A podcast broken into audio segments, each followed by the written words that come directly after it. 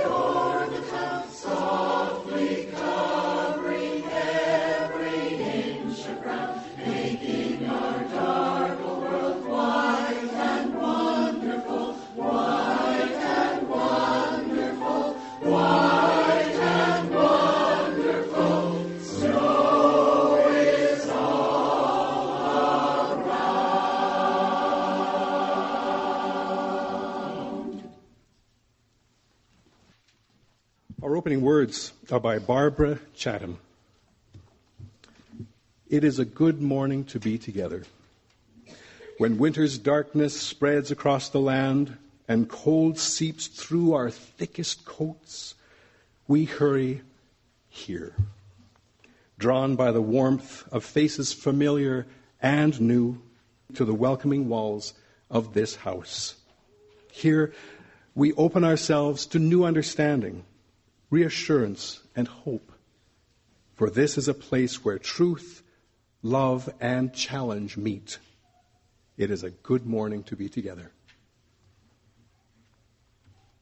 Bonnie, would you like to light our chalice this morning? I give you these words by Cynthia Landrum. In the bleak and cold winter, we gather ourselves in to light the fire, to warm our spirits, to kindle the flame of love and hope. Thank you. It is time for us to look east, not only to the new day, but to welcome this time of year as well. Our first hymn is number 226. People look east. I invite you to rise as you are willing and able as we join in singing hymn number 226.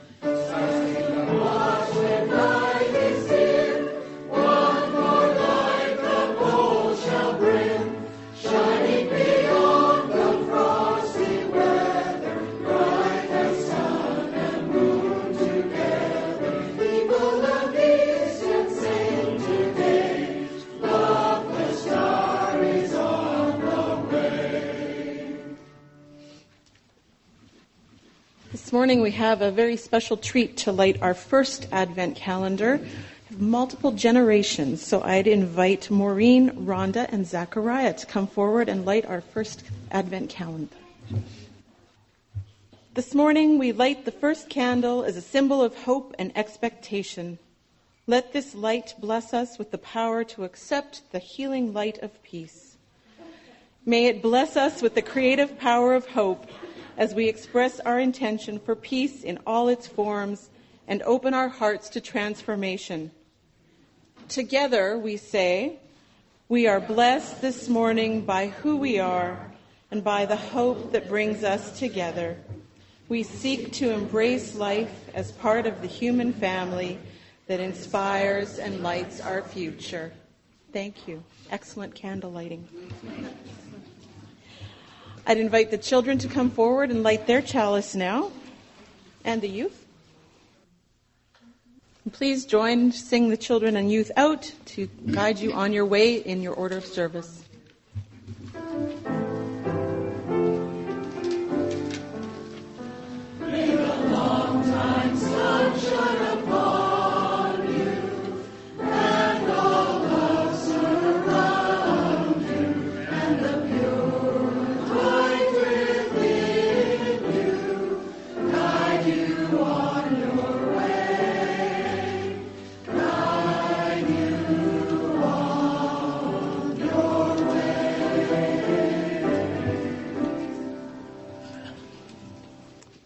You, and I'd now like to invite Ruth Patrick forward to do a reading for us.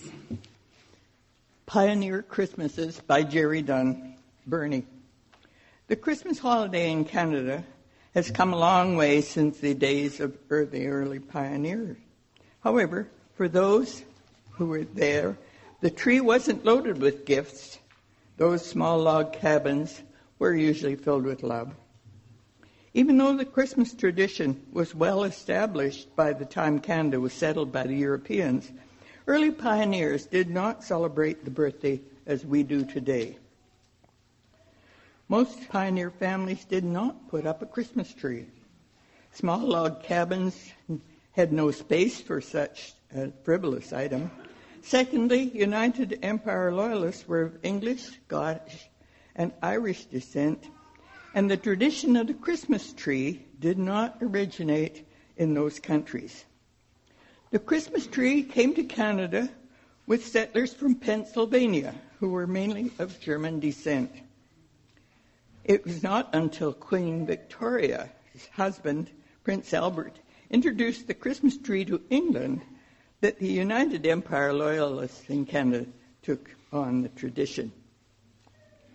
British families had the tradition, however, of hanging greens, which consisted of ivy, mistletoe, and holly. Those were not available in Canada in our winter, so evergreen boughs were hung and often made into garlands, and these were decorated. Uh, uh decorated the mantels in homes, on stair banisters, and often on exterior door frames. All the decorations were natural such as nuts, berries, feathers, or pine cones. Cranberries were plentiful in the bogs, and Canada's native people had introduced popcorn, which was made into chains. After a few years, calico bows, ribbon, and lace was used. Children made figures out of straw and yarn to decorate the Christmas ball and garlands. And after 1860, Cookie dough figures and gingerbread men were used to decorate the tree. Stockings were hung on the mantel or bedposts. If the harvest had been plentiful, the children and the children well behaved, the stockings were filled with presents. I remember one of us getting a potato in our stocking one day. A, ginger, a gingerbread man may have been included, but if so, it would have been molded by hand as there were no cookie cutters and wrapping paper or cards. Often an apple was dropped into the stocking and possibly a treasured item, such as a jackknife or cornhusk doll. Perhaps if someone in the family knew how to whittle, There might be a wooden puzzle or a figurine found in the stocking. Wooden rocking horses were often made for small children. My father made a kitty car for us. Other toys given to children were such treasures as homemade sleds or snowshoes. Children made gifts for their parents and their siblings. Potpourri, sachet, and pomander balls were often given to both men and women. Handkerchiefs were hemmed, and scarves, mittens, and hats were knit. Girls as young as five could hem by hand and sew and knit. If there was a nearby town or a trading post, often thimbles, threads, and, and pin cushions were given to the lady of the house. Duck down was collected all year round to make the pillows and cushions. Candy was made as well as cookies. The candy was shaped into sticks or balls and flavored with fruit juice or peppermint.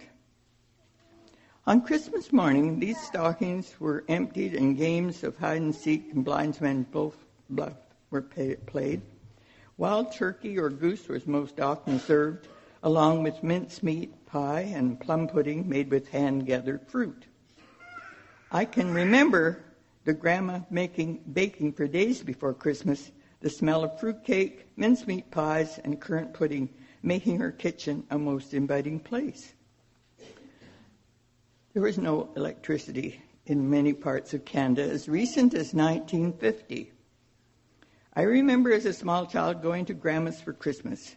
Grandma didn't have the hydro, but she did have a beautiful tree, usually a spruce, and fastened on each branch at the end by a silver clip were handmade small red and white candles. We had those candles on our tree when I was a small child. And I'm telling you, I have never seen a tree since that I thought more beautiful. The excitement of being Christmas Eve and having the lights turned off and then candles lit on the tree was so amazing. I also have to tell you that I, as I was the eldest, I came to the day where I could clip those clips on the tree to hold the candles. And that's a trick. You have to find just the right branches that won't sag when you put a heavy candle on because the candles were about the thickness of your finger or a pencil. Nothing near them that could catch on fire. And they, you usually had them on for 15 or 20 minutes at the most. And if you had a lot of children running around, it's even less. but it was beautiful and a very special memory. Christmas has come a long way from the days of pioneer Canada, and I often think we've forgotten the true meaning of the season. It is a time of giving and sharing, a time for families, a time to give of ourselves, even though the tree wasn't loaded with gifts. Remember, small cabins were still filled with love.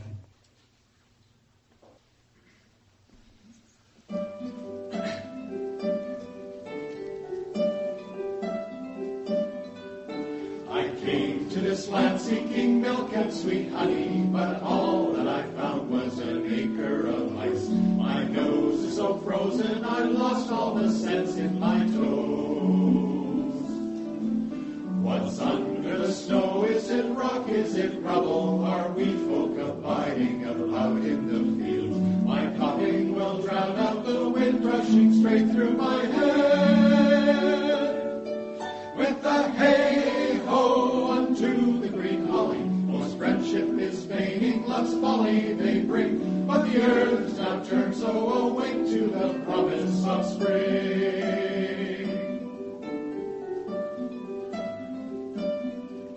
Are these the same stars that I knew cross the water, the belt of Orion, so steadfast and true? I'll tighten my own belt again, maybe one notch or two.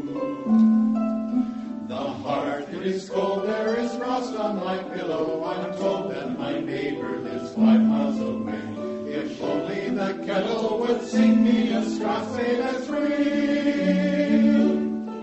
With the hey ho unto the green holly. Most friendship is feigning love's folly they bring. But the earth is now turned, so awake to the promise of spring.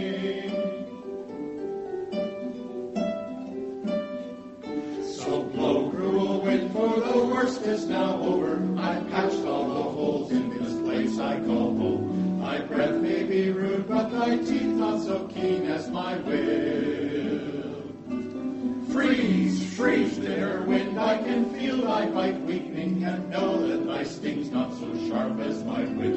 You can share all the rafters, but not move this house, that's all mine. With a hey-ho unto the green holly, most friendship is feigning, love's folly they bring. But the earth is now turned, so awake to the promise of spring. With a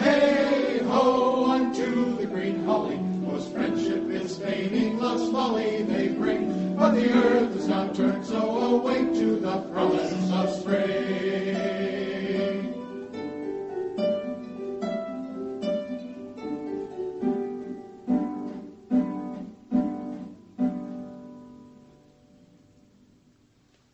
The Case of the Missing Molasses. Orderville, Utah. One December evening, some of the Sisters of Orderville met to plan a Christmas treat for the children. The order had no luxuries, and the necessities were strictly rationed. About the only sweets the people had was molasses, so the sisters decided to make molasses candy and cookies for the youngsters.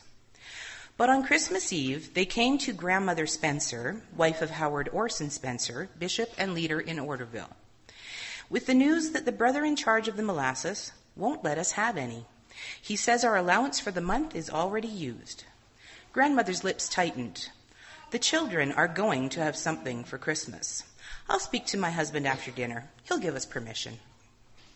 When her husband came in, tired and hungry, Sister Spencer hovered over her husband and after dinner urged him to rest by the fire. As he sat looking drowsily into the flames, she said in a low voice, you do think the children should have some candy and cookies for Christmas, don't you, Howard? Mm-hmm, was the sleepy response. And grandmother went away smiling. She reported to the ladies that everything was all right. My husband has given us permission. Did he say we could have the molasses? asked one doubting Thomas. He didn't say no, replied Mr. Spencer truthfully. Now, we won't wake up the brother in charge of the molasses. We'll just slip out and take what we need. The man in charge of the molasses barrel was very conscious of his responsibility. On the lid of the barrel, he had placed a section of heavy logging chain and a large boulder. Only a thin wooden partition at the head of the bed separated him from the barrel outside, and he was a light sleeper. Shivering from the cold, the women crunched through the snow toward the barrel. It was beginning to snow again, and the night was very dark. With infinite caution, they removed the heavy chain without so much as one betraying clank. It took the combined efforts of all the women to lower the boulder noiselessly onto the ground. There was a breathless pause as Sister Spencer raised the lid and dipped into the barrel with a saucepan. She emptied its contents into a bucket and dipped again and again. We have enough now, whispered one of the women. Let's go back. With the same caution, the chain and boulder were replaced, and the women filed back to the warm kitchen to make the Christmas goodies. But there was a dismayed gasp when they looked in the pail. Oh dear, we haven't enough molasses. We'll have to get some more. Oh no, Sister Spencer, it's cold and dark. It's too risky. Well, just the same, we must, unless we want the children to be disappointed. There could only be one answer to such a statement, and the little band of mothers went again to the molasses barrel. They returned safely and went to work. When morning came, every child in Orderville had two molasses cookies and one big, slightly sticky lump of candy in his stocking. Santa Claus had not forgotten them. Grandfather insisted all his life that he could not remember ever having given the women permission to get the molasses.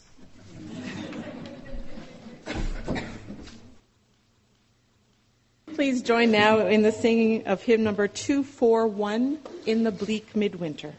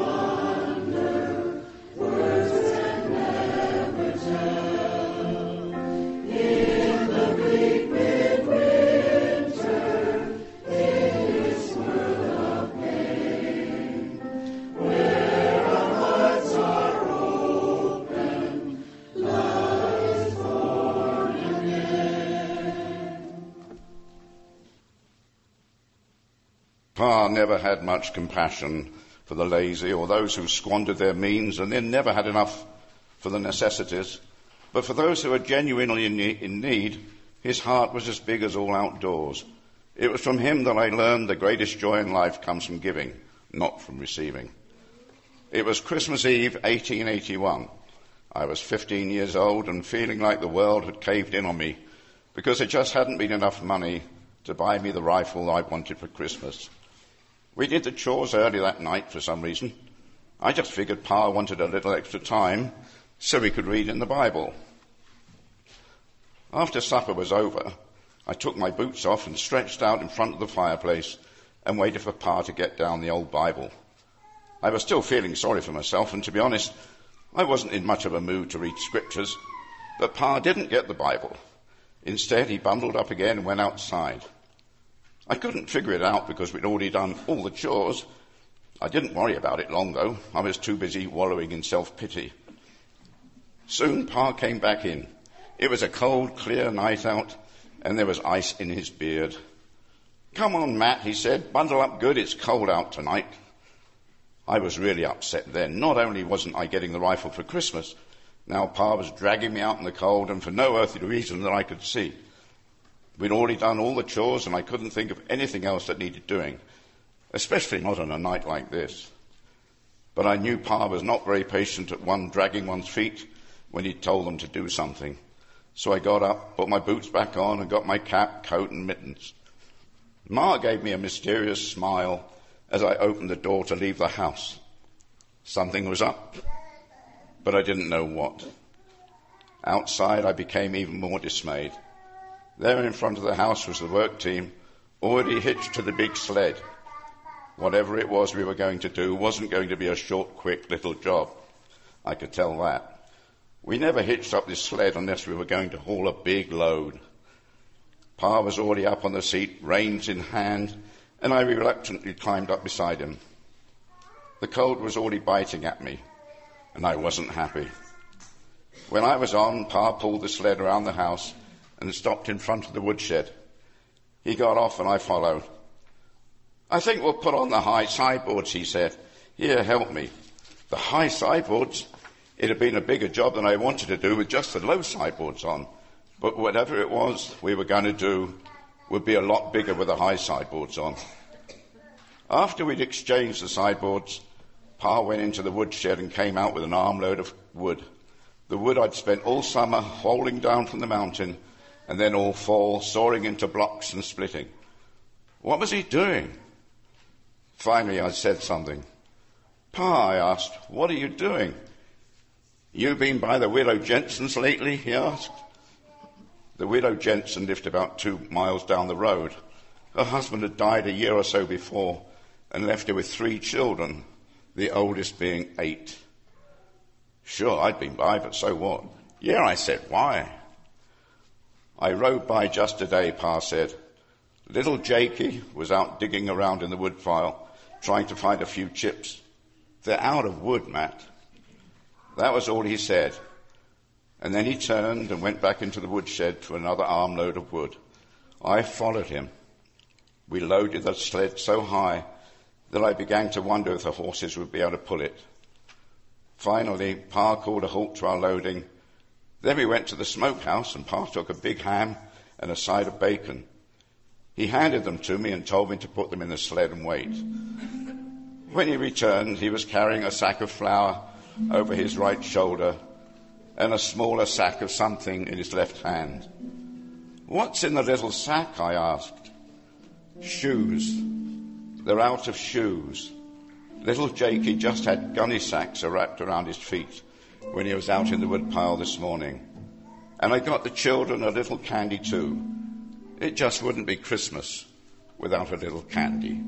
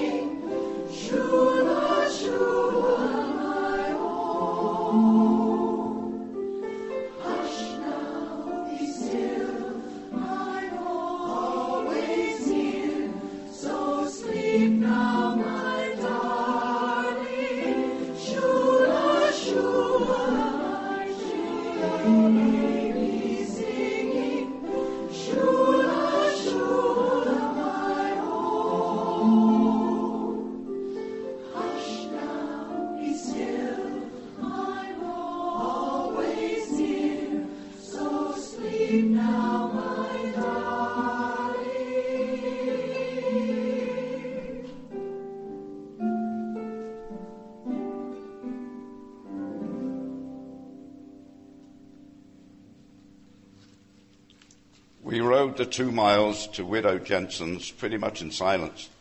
I tried to think through what Pa was doing.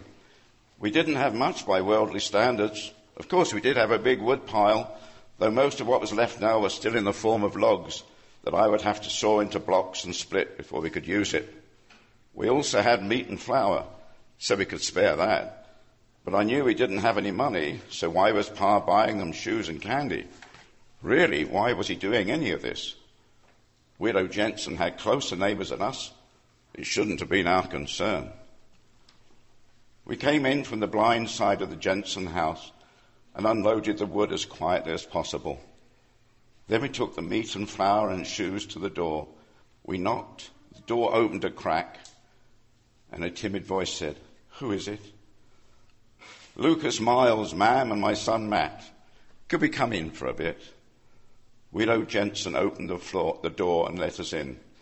She had a blanket wrapped around her shoulders, and the children were wrapped in another and were sitting in front of the fireplace by a very small fire that hardly gave off any heat at all. Widow Jensen fumbled with a match and finally lit the lamp. We brought you a few things, ma'am, Pa said, and set down the sack of flour. I put the meat on the table. Then Pa handed her the sack that had the shoes in it. She opened it hesitantly and took the shoes out one pair at a time. There was a pair for her and one for each of the children. Sturdy shoes, the best, shoes that would last. I watched her carefully. She bit her lower lip to keep it from trembling, and then tears filled her eyes and started running down her cheeks. She looked up at Pa like she wanted to say something, but it wouldn't come out. We bought a load of wood too, ma'am, Pa said. He turned to me and said, Matt, go bring in enough to last a while. Let's get that fire up to size and heat this place up. I wasn't the same person when I went out to bring in the wood. I had a big lump in my throat, and as much as I hate to admit it, there were tears in my eyes too. In my mind, I kept seeing those three kids huddled around the fireplace, and their mother standing there with tears running down her cheeks with so much gratitude in her heart that she couldn't speak. My heart swelled within me, and a joy I'd never known before filled my soul. I had given at Christmas many times before, but never when it made so much difference. I could see we were literally saving the lives of these people. I soon had the fire blazing and everyone's spirits soared. The kids started giggling when Pa handed them each a piece of candy, and Widow Jensen looked on with a smile that probably hadn't crossed her face for a long time. She finally turned to us. God bless you, she said. I know the Lord has sent you. The children and I have been praying that He would send one of His angels to spare us. In spite of myself, the lump returned to my throat and the tears welled up in my eyes again. I'd never thought of Pa in those exact terms before, but after Widow Jensen mentioned it, I could see that it was probably true. I was sure that a better man than Pa had never walked the earth. I started remembering all the times he'd gone out of his way for, for Ma and me, and many others. The list seemed endless as I thought on it. Pa insisted that everyone try on the shoes before we left. I was amazed when they all fit, and I wondered how he'd known what sizes to get. Then I guessed that if he was on, on an errand for the Lord, that the Lord would make sure he got the right sizes. Tears were running down Widow Jensen's face again when we stood up to leave. Pa took each of the kids in his big arms and gave them a hug, and they clung to him and didn't want us to go. I could see that they missed their Pa, and I was glad that I still had mine. At the door, Pa turned to Widow Jensen and said, The missus wanted me to invite you and the children over for Christmas dinner tomorrow. The turkey will be more than the three of us can eat.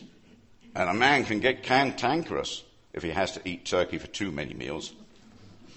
We'll be by to get you at about 11. It'll be nice to have some little ones around again.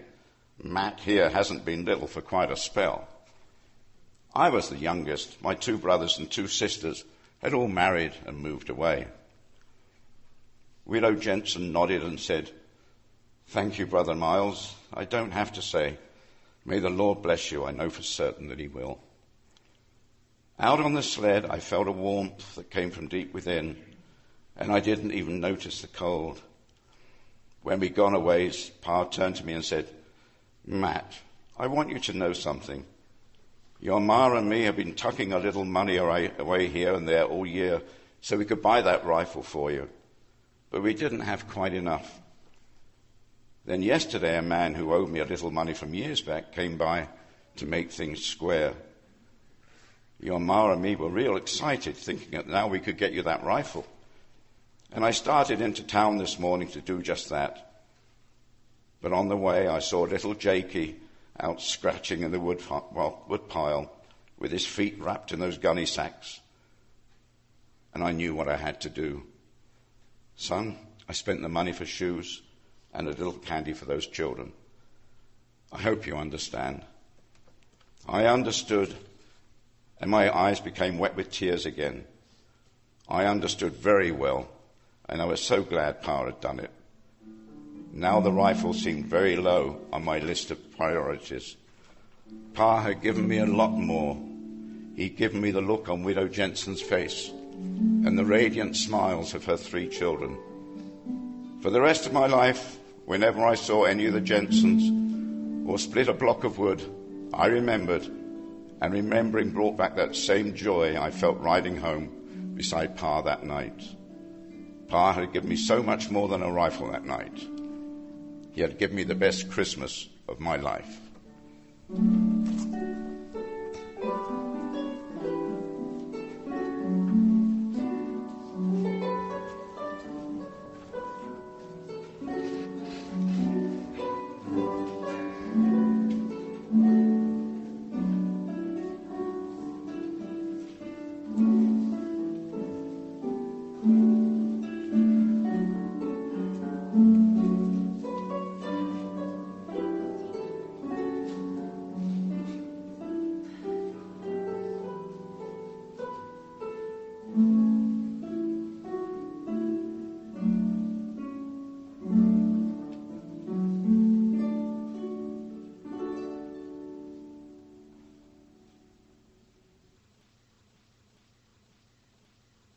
I have a question for you.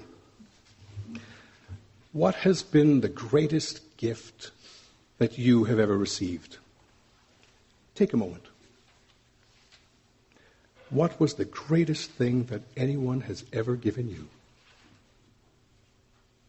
Was it an expected gift, like the birth of a child, the arrival of a new pet? An unexpected gift, like the surprise visit from a friend or family member?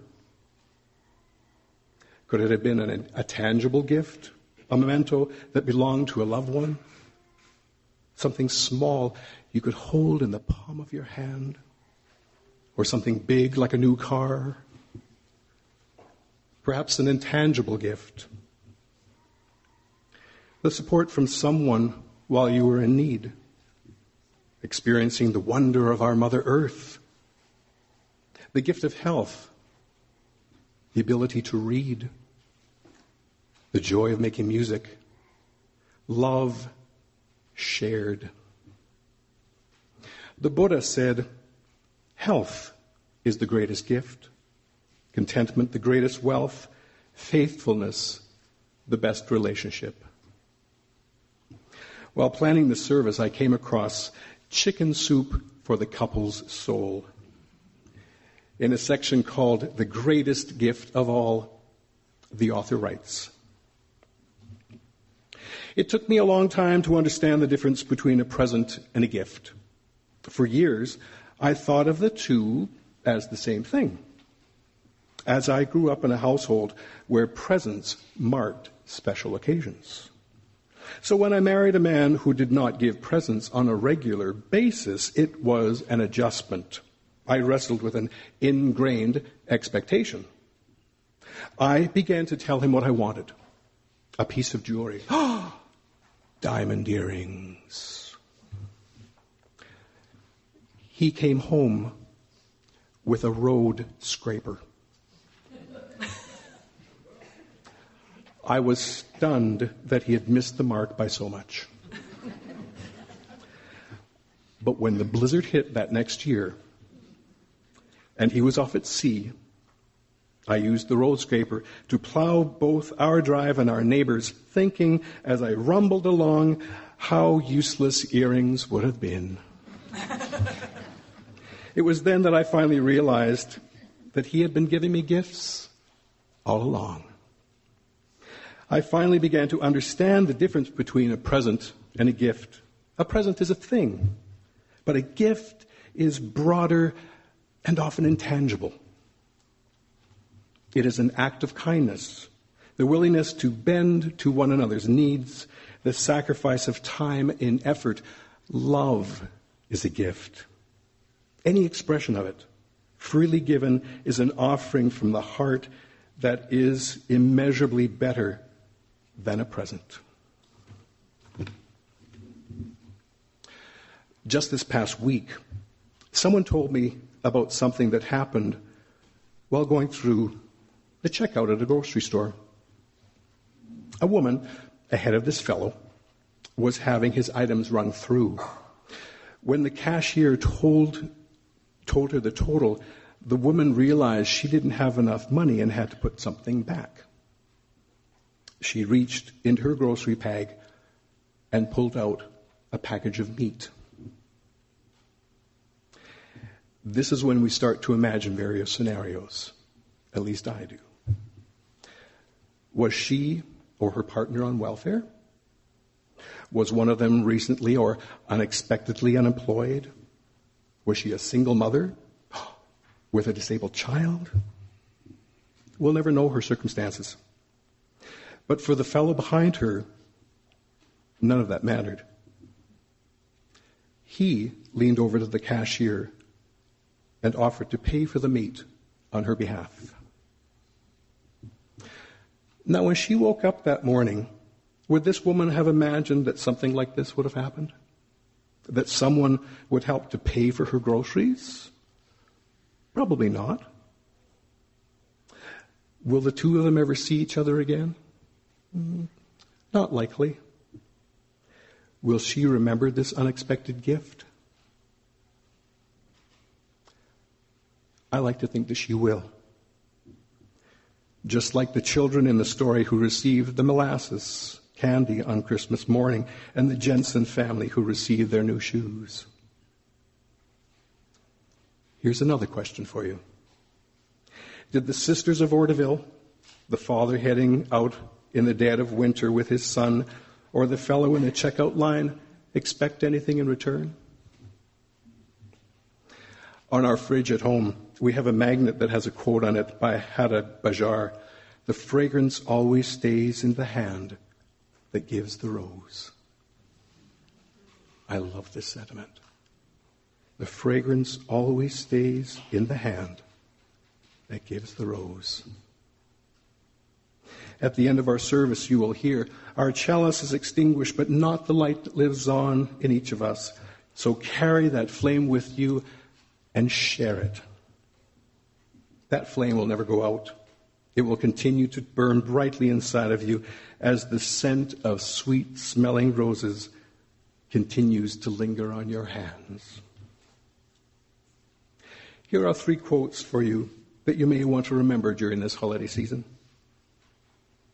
Always remember the greatest gift you ever own is not found in shops or under the Christmas tree. It is found in the hearts of true friends. I believe that the greatest gift you can give your family and the world is a healthy you. And my last quote You are the greatest gift. May it be so. Blessed be. Now, I can't help to wonder whether our father in our story had ever sung the carol, Good King Wenceslas. We have a lovely connection here. So, as we just heard the story, let us sing another version of this lovely story. The words are printed in your order of service. I invite you to stand and you're willing and able as we join together the carol, Good King Wenceslas.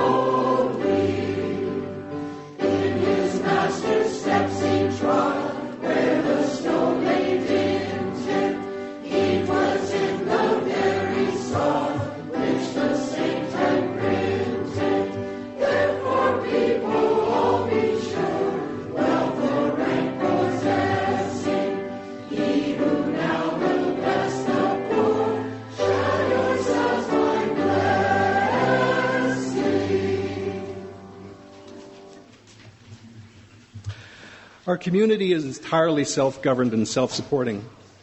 One of the privileges of our free church tradition is to provide all of the financial support for our many ministries from among ourselves. Generosity, therefore, is one of our sp- spiritual values we recognize as central to our personal and in- institutional well being. For the month of December, we'll actually be supporting a new charity for us. It's called RISE. Reconciliation in Solidarity, Edmonton. You'll find a little display out in our lobby, and I would encourage you to have a little read.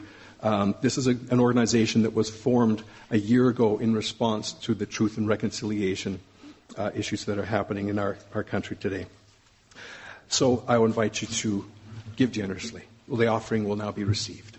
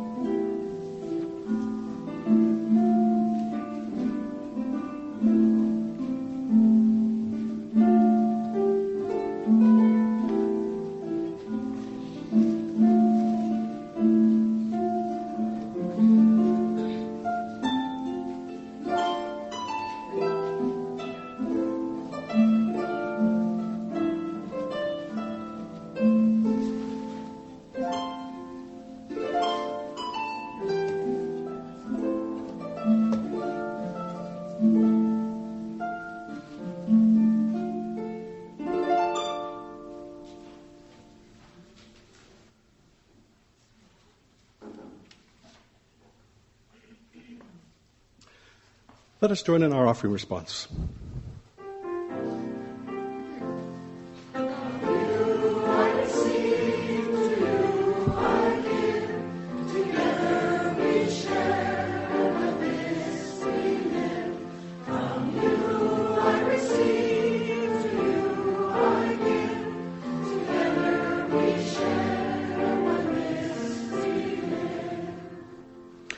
Let us join in another hymn, number 245, Joy to the World. We invite you to stand as you are willing and able to sing together hymn number 245.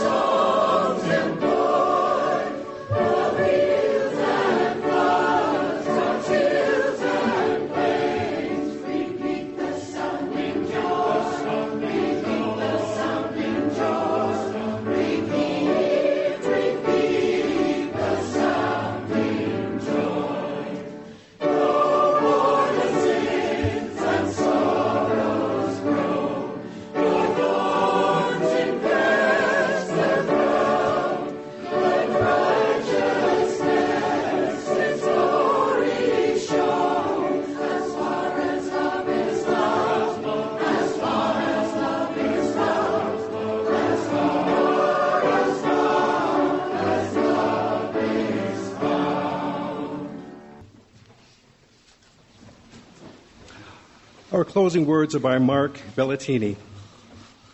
Go in peace, live simply, gently, at home in yourselves.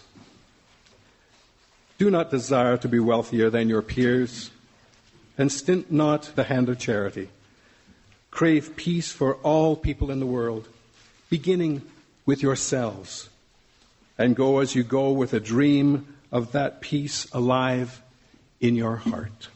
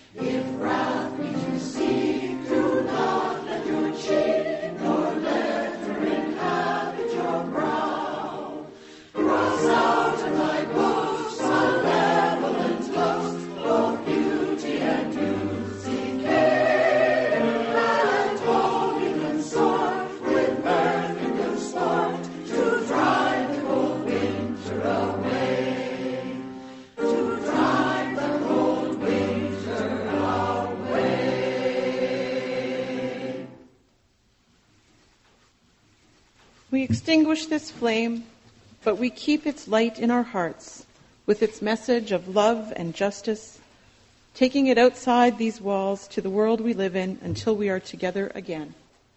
But carry that flame with you as you leave this place and share it with those you know, with those you love, and most especially with those you have yet to meet. Please join us in one more rousing close.